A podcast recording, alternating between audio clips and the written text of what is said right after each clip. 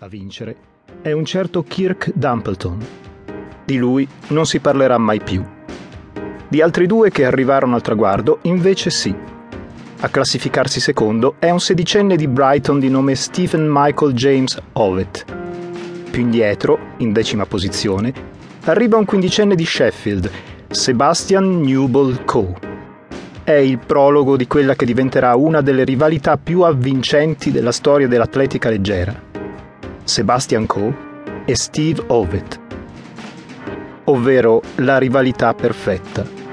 Non c'è sceneggiatore al mondo che avrebbe potuto immaginarla altrettanto bene, il nice boy e il bad boy.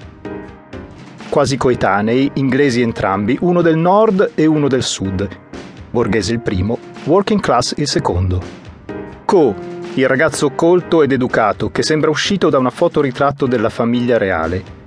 Ovet, spigoloso e anarchico, che se non corresse potrebbe fare il roadie in una punk band.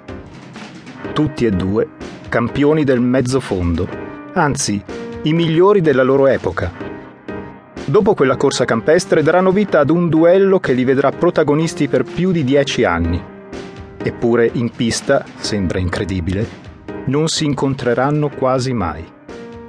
In tutta la loro carriera si incroceranno nelle gare ufficiali solo sei volte, di cui